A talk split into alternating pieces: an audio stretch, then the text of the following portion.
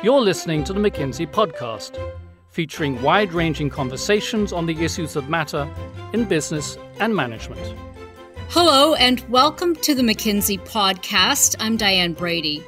We all think we can learn, but it's more of an acquired skill than you think. And there's a reason why most company learning programs don't work. Joining me today are two McKinsey partners who can tell us a lot about the fundamental and underappreciated skill of learning. Not just how we improve that skill as individuals, but also how we nurture it in others and how we create a real learning culture in our companies.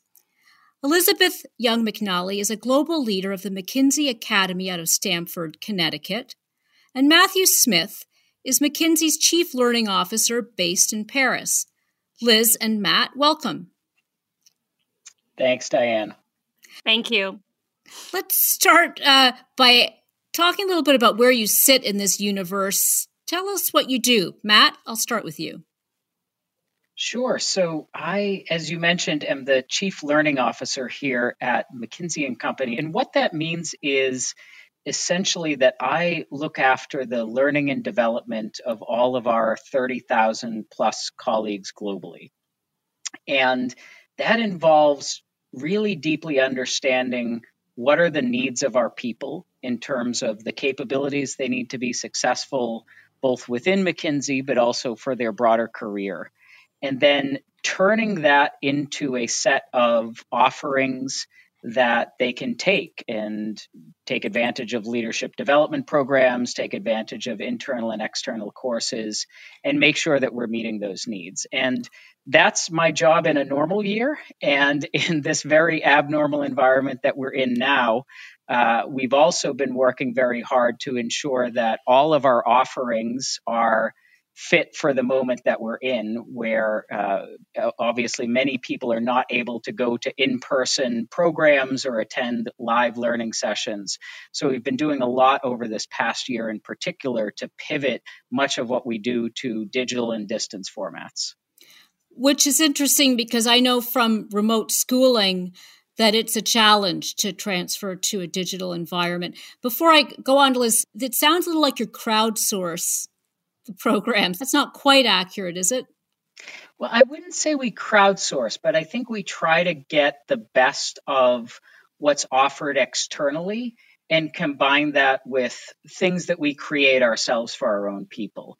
And I'll give you an example a skill like how to lead a McKinsey project team or how to solve problems in a very McKinsey specific way, that's not something that we can just source from the outside world. That's something we have to build for ourselves, for our own people.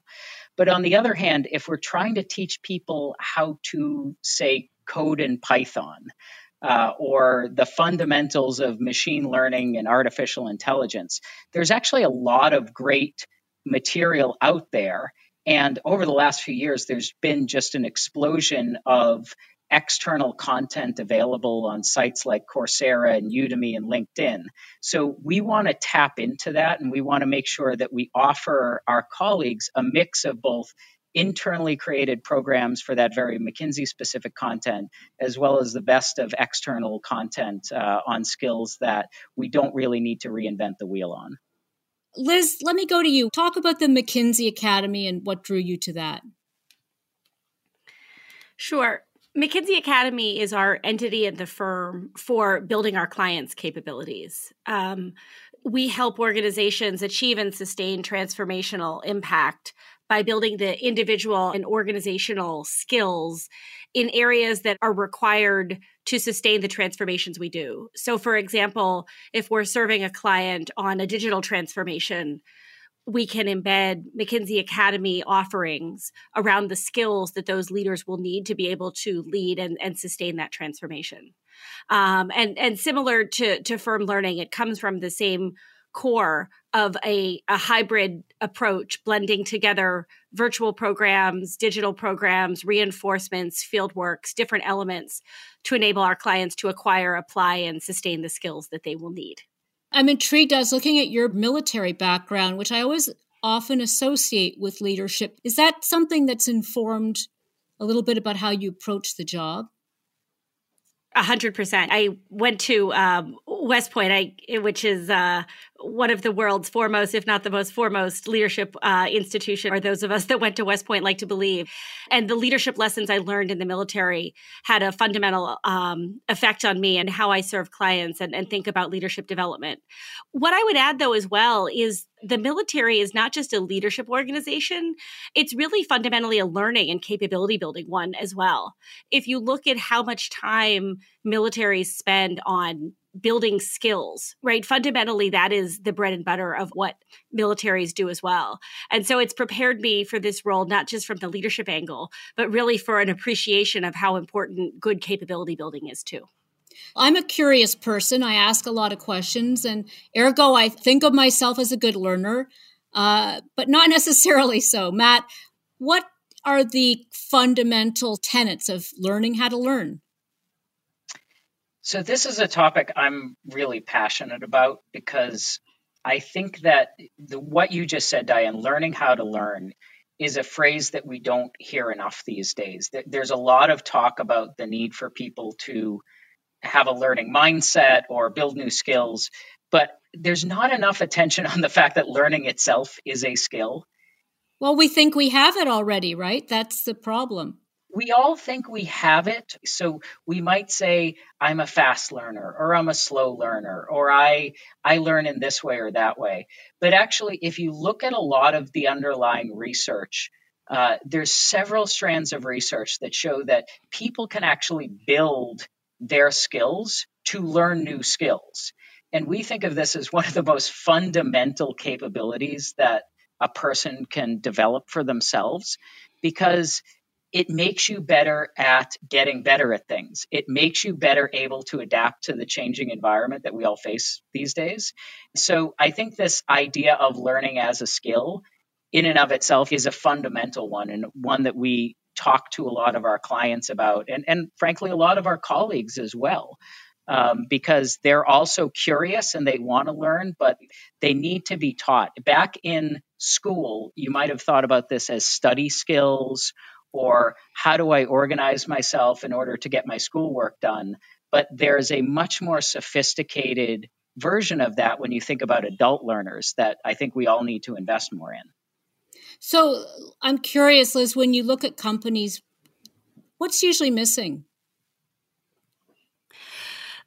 There can be um, a, few different things missing. The interest um, matters, of course, but one of the most important hallmarks at the company or the organizational level is a long term growth orientation that naturally favors learning. I think maybe I can just share some anecdotes that really help to bring that to life in terms mm-hmm. of what are some of those ingredients some elements that I have seen in organizations that are successful at doing this it starts with storytelling and role modeling by the senior leaders that learning and long term perspective are important. How are they talking about that and demonstrating in their actions that they're doing that? Secondly, are they putting their money where their mouth is, right? Are they investing in the types of learning programs, reskilling programs, even explicit expectations of time spent on learning? How how are they doing that? How in what we often call moments that matter, but the beginning of a meeting or the end of a meeting, things like that, driving a culture and language of learning so that you're constantly saying, what are we missing? Or how can we consider how to do this differently? How are we creating psychological safety so that people feel comfortable sharing ideas? And then finally, what are the formal processes that you use as well? You know, in the Army, they had something called the Center for Army Lessons Learned. You know, it was a formal organization that was meant to capture learnings and then make sure the organization adapted. Like an offsite where you'd all gather together and do a weekend program. Is that what it is? Well, that, but they would also even deploy into the battlefield to capture the lessons real time. So it was both off, but it was more of what is the formal mechanism to ensure that the learning and the continuous improvement actually happens and that there there is that learning loop. And those are just some of the examples of elements that I have seen organizations use uh, to help at the company level think about learning. We talk a lot about individuals, but the other one is really the team. Is the team environment set up to enable learning too? I think that's a great point, and we will definitely get into it. I want to get a little more of a sense of the two of you as individuals, um, because you are both people who thought about learning, I'm sure adapted a lot of these lessons to your own life. And Liz, what are some of the key lessons that you've learned, either from your work at McKinsey, the military, et cetera, as to what you've found to be effective techniques that really helped you become a better learner? Maybe one I guess, relatively profound one to start, which is really, I mean, one of the fundamental lessons I learned at West Point was you have to really learn to follow in order to learn to lead. And there was a quite deliberate approach in terms of how that's done. And over the weekend, I happened to be listening to a talk given by the president of Stanford University. And it was interesting. He was talking to a number of individuals who had just won a scholarship and of course they're eager to go and change the world and he made this comment around how do you have that excitement and urgency, but also some patience that you have to learn how things are done in order to then go and change them? And how do you combine the urgency of now with the patience to sort of learn to follow before you can lead, if you will? So, before going to Matt, learning to follow is more about listening than talking. What is learning to follow? Listening before talking and learning how to be a contributor so that you can then lead.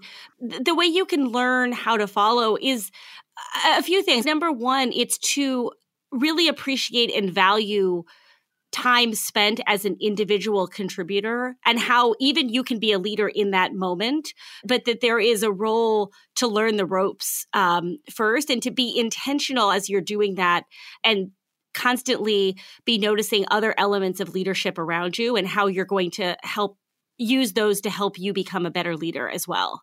But this real sense that that you need to understand and appreciate th- those those other roles um, as you take on a, a greater leadership role yourself. So you're a very intentional learner matt and i know that because i have taken one of your courses at mckinsey which my moral flaw i did not finish and i'm now catching up because it is so fascinating talk about the lessons you've learned to make you a better learner. You certainly seem to be a voracious reader of management thinking and leadership books.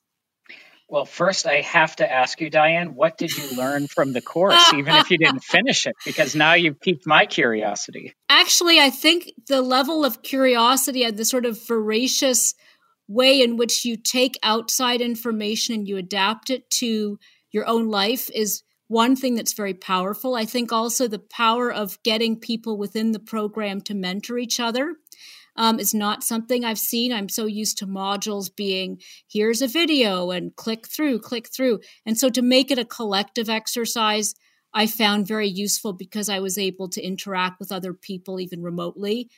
And I also think just that reminders around playing to your strengths in the prioritization and some of the techniques and tips you used were great. To be honest, I let my work agenda get in the way of making this a priority. So thank you for taping these things going back. But that was a lesson learned for me. So I have taken a lot out of it. And I think that I'm a better at prioritizing and and making sure that I get the things done that need to be done before I get involved in busy work, which is certainly something we all do. Well, first of all, Diane, it's wonderful to hear the feedback. And second is on a podcast, no less. indeed. And what we just did there is actually one of the things that I would recommend doing. We actually did a couple of them just in that little moment. Number one, I asked you to reflect on what you actually learned. And what you did when you did that was you reinforced the learning for yourself because you made sense, you put pieces together, you said it out loud to another human being. And that actually reinforces a lot of how learning happens for each of us. When we talk out loud to others, we deepen the channels in our brain that say, okay, this is something that is important to me that I'm going to remember. So that's one little piece of it. You also said something else that's important, which went into the design of that course that you took, which is we got people to support each other. Because one of the things that I think many companies miss when they design or roll out digital learning or modules that people can take is that a lot of learning happens through social interactions and conversations. And if you can enlist other people around you, it could be peers, it could be your manager, it could just be friends that you have in your office. But if you enlist them in your learning and hold each other accountable for what you're trying to work on, that actually goes a long way to ensuring the success of the learning. And part of that is we're all just better when we have an accountability buddy. But mm-hmm. part of it is when you're transparent about what you're trying to learn or trying to work on, other people start noticing it more and can give you more helpful feedback. So if I say to you, Diane, I am trying to get better at doing podcast interviews, then after we're done here, you're much more likely to call me up and say, Hey, Matt, here's some things you did well, and here's some things you could work on next time, versus if mm-hmm. I didn't make that learning goal clear to you. So it's setting these goals, enlisting others in the process, talking about what you're learning, and getting feedback. Those are some of the core building blocks that people can put in place to improve their learning. What does it mean to have a learning culture. Another term I've heard tossed about is the adaptable organization. What does that look like? Matt, maybe you can talk about the concept of the adaptable organization first. We've been talking about thus far learning at the individual level, a little bit at kind of the team level or enlisting others in it. I think that there's a huge, huge role that organizations play in setting the context and the culture for learning. And there's a few elements of this. And Liz, I'd be really interested to hear your thoughts as well, because you work with so many organizations in this space. But I think, like so many things, it starts at the top and it starts with having a CEO or senior leader who actually values learning and talks about it very actively. So that to me is honestly table stakes because if people don't see it as something that's valued in the organization, they're much less likely to do it. But I also don't think that's enough. I think that there's number one, is there a culture or an expectation that people are actually going to take time out to learn? Because you do a lot of learning in the flow of your work, but you actually do sometimes need to step out of the flow and invest in taking a course or uh, studying something on your own. You measure it by time? Do you measure it by the amount of time people take? Well, th- that is one way to measure it. And I think some organizations do actually set goals or expectations around the number of hours that people are going to spend learning. But I'm not sure that is actually the best measure because we all know you can chalk up hours doing something where you're not really engaged. Mm-hmm. I actually think a better way to build that into the expectations is by linking it to the way that you do your performance management or review systems. So, for example, at McKinsey, what we've been working towards over the last couple of years is rather than you know learning suggesting and putting out a bunch of offerings and you hope they're the right ones for people what we're now doing is as part of our review processes we ask people to think about what their learning and development plan should be over the coming months. So when you go through your review uh, whoever is doing your evaluation will get feedback. Uh, they will synthesize that for a number of themes. They will give you recommendations for what learning you should take advantage of in the coming months. And then you will take that and develop a learning and development plan for yourself and have an ongoing conversation with your manager or other people around you about how you're doing against that plan. And I think that versus just pure counting hours is a much more deep and effective way of embedding it into the culture. Liz, earlier in my career, I heard a lot about academy companies, you know, these companies that are, and McKinsey, frankly, was one. They're so great at teaching people. They're almost like the farm teams for many other companies, in addition to being excellent themselves. And it's a very different mindset right now around the business case for this. Do these organizations out actually outperform their peers? It's a great question. And I think that there's sort of two types of organizations that, that think about this. One who use learning and adaptability to outperform their peers. There's another category of organizations that I'll come back to who, quite frankly, have to do it in order to survive and especially right now we're seeing this this more than ever on the first category organizations using adaptability and learning to outperform their peers i mean i think there's certainly some recent stories and examples that really bring this home. A very famous one is Microsoft and Satya Nadella, who mm. openly cites the move towards a learning culture at Microsoft as one of the critical elements towards driving the growth that the company has experienced under his leadership. And one of the elements of that learning culture that he talks a lot about, that we talk a lot about in McKinsey Academy as well, is how do you cultivate a growth mindset?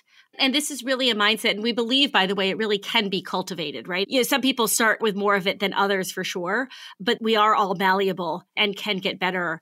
And this is this idea of how do you see challenges as opportunities to get better?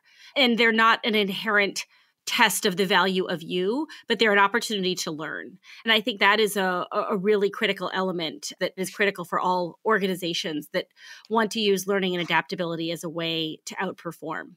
I'm curious about Satya Nadella, in part because there's a real authenticity there around the desire to learn, the desire to create that learning culture. And when you're talking to clients, are there particular things you notice that really signal to you that willingness to really do the hard work to get this done? I think certainly one of the critical elements is the conviction from a business unit leader, whether it's the CEO or the leader of the business unit that is undergoing the transformation, of how important capability building is to achieving the broader impact that the organization aspires. And that is an element that we really look for.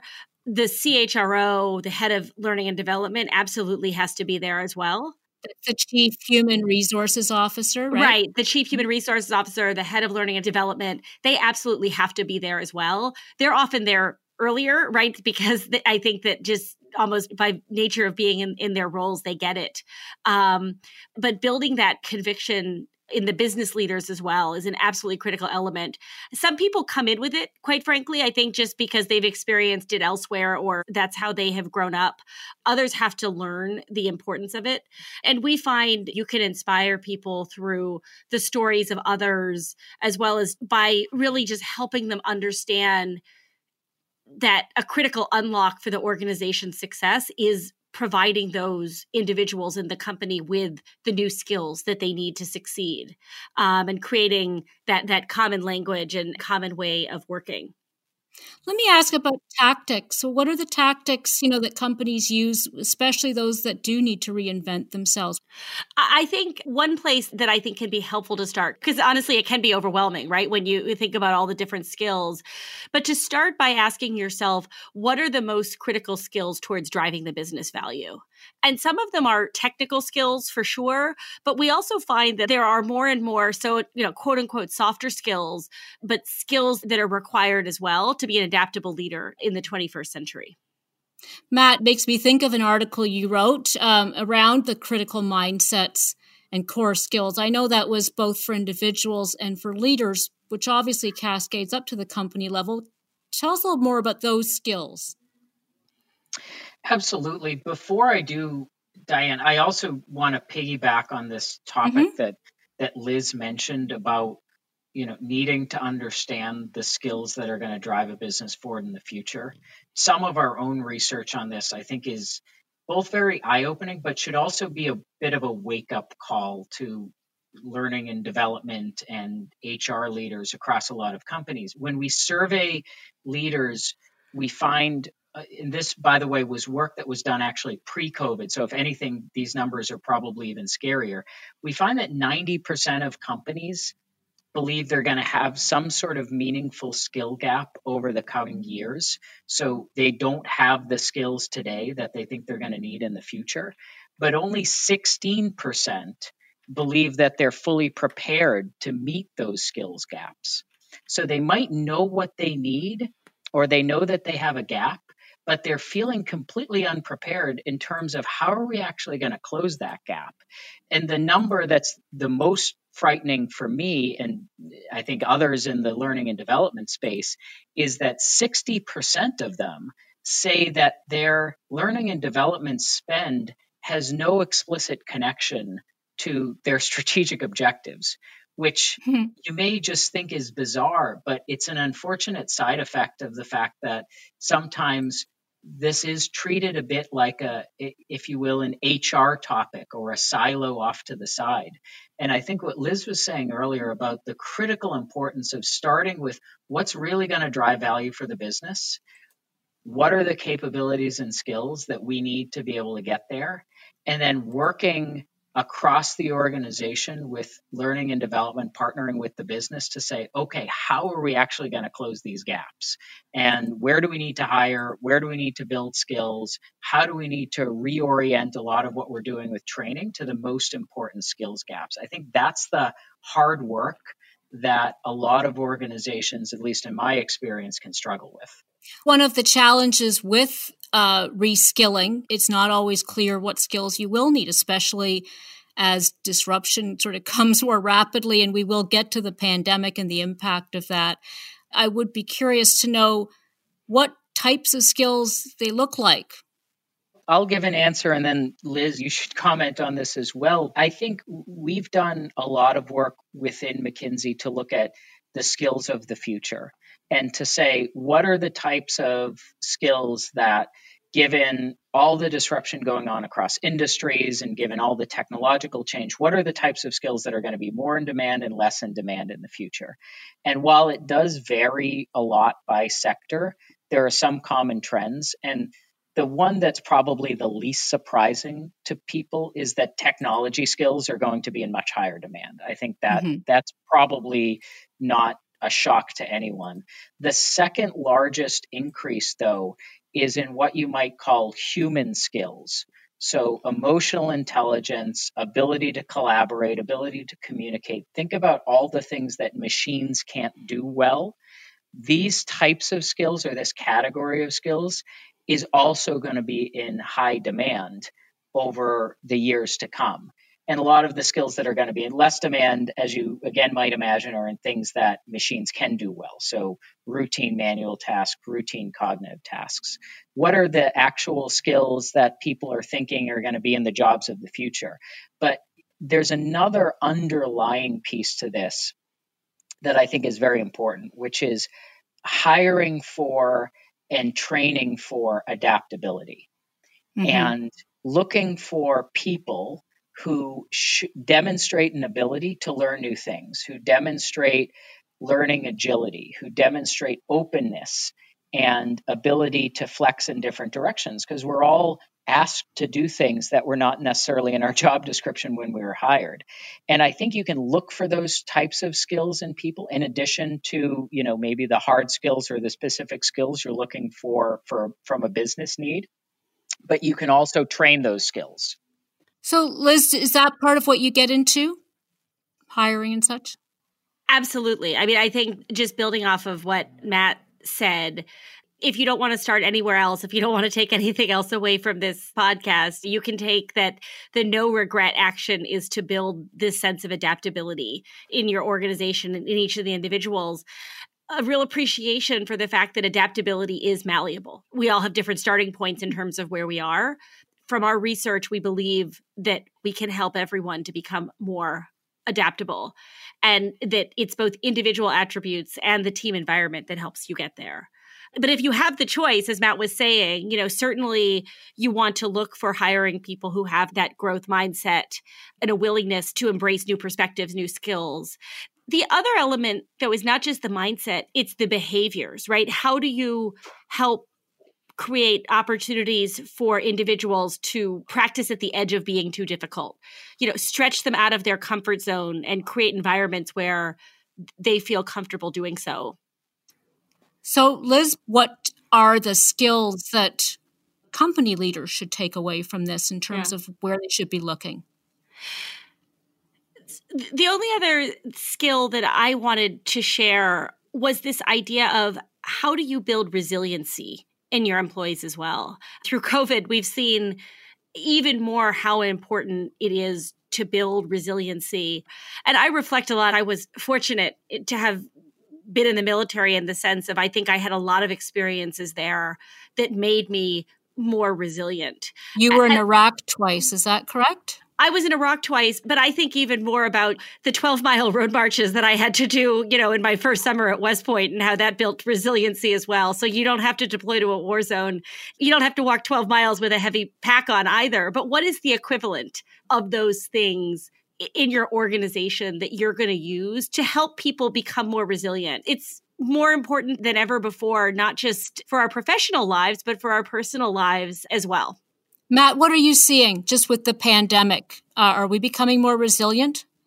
I think the need for resilience has never been higher. I think people are getting stress tested in ways that they've never had to deal with before.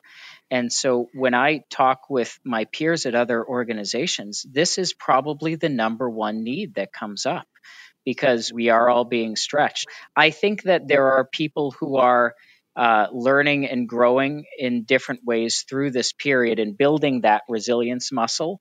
But I also think we need to do more to support people because it is just a very, very challenging time for all of us. We all know that. And so building these skills of resilience is something that I think more and more companies can invest in and mental health, um, you know, like that, those areas, for example, sort of helping Absolutely. people cope with the other aspects. I, I, I do want to bring it back, and I think this has been a fascinating conversation that could, you know, frankly last for days on my front. But on a personal level, how have you incorporated these skills into your lives? I love strategies and tips from people who have been immersed in this. I'm going to start with you, Matt. Sure. I'll give two quick tips that I try to do. One is there's a really great concept that was first created by a guy named Ron Heifetz in his research, which is called being in the dance floor and on the balcony. And it means in any moment that you're in, can you be fully in it, but can you also build the muscle and the habit of also mentally stepping out and looking at what's happening and looking at how it's going and how things are working, what's working, what's not, and what you can learn from it. And I think if you just build that little mental muscle into your routines, what you'll find is you'll just squeeze so much more juice out of every experience because you'll be looking for those little micro learning moments that you can find in almost everything that you do. So it doesn't have to be just more hours on the calendar. The second big tip that I would give people that I've tried to incorporate myself is set small and clear goals over a three to six month period for what you want to learn and what you want to develop on in that period. Not too many of them, usually I would say three maximum, and then tell other people what you're working on so that they can support you. And I so think three if you, and three, three goals in three months. Beautiful. I love the branding. Three and three. Do that. Tell other people about it. Maybe tell three friends and then it's three, three, three. And and that will that will create this continuous learning loop that you'll have and you'll just keep learning new things every few months and building on it. Three goals, three months. Maybe you tell three friends and then it's three, three, three. You'll develop very quickly and you'll also be able to build on that for the next cycle decide what those goals are, and you'll continue learning and you'll build it as a habit, which is the most important thing. Liz, let me go to you and tell me a little bit about what you've done in terms of incorporating these lessons. I love Matt's uh, three and three branding, and much of what I was going to say, I think, is encapsulated in that. What is just being super intentional about what are you trying to learn right now? You know, I try to be a sponge in every interaction I'm in, and and see and observe how others are doing things differently, how I'm trying to work on it. Right now, while we're all stuck to our computers and our desks, I even keep a post-it note on my computer with the one thing that I'm working on right then, so that I can be even that much more intentional and focused on what the thing is that I'm trying to learn and get better at. The other one is really sharing what you're trying to work on with a few trusted friends or colleagues who can help give you feedback and hold you accountable and encourage you along the way. It all falls under the three and three, but those are just some of the ways that I personally do it. It's great advice, especially as we're all working from home. And it is something that, of course, we will be continuing to talk about on personal, professional level for many months and years to come. Liz, Matt, thank you very much. Thanks so much, Diane, for having us. Thank you. That was Liz McNally and Matt Smith. You can read more of their research, their writing at mckinsey.com. I'm Diane Brady. Thanks very much for joining us. You've been listening to the McKinsey podcast. To learn more about McKinsey, our people, and our latest thinking, visit us at mckinsey.com or find us on LinkedIn, Twitter, and Facebook.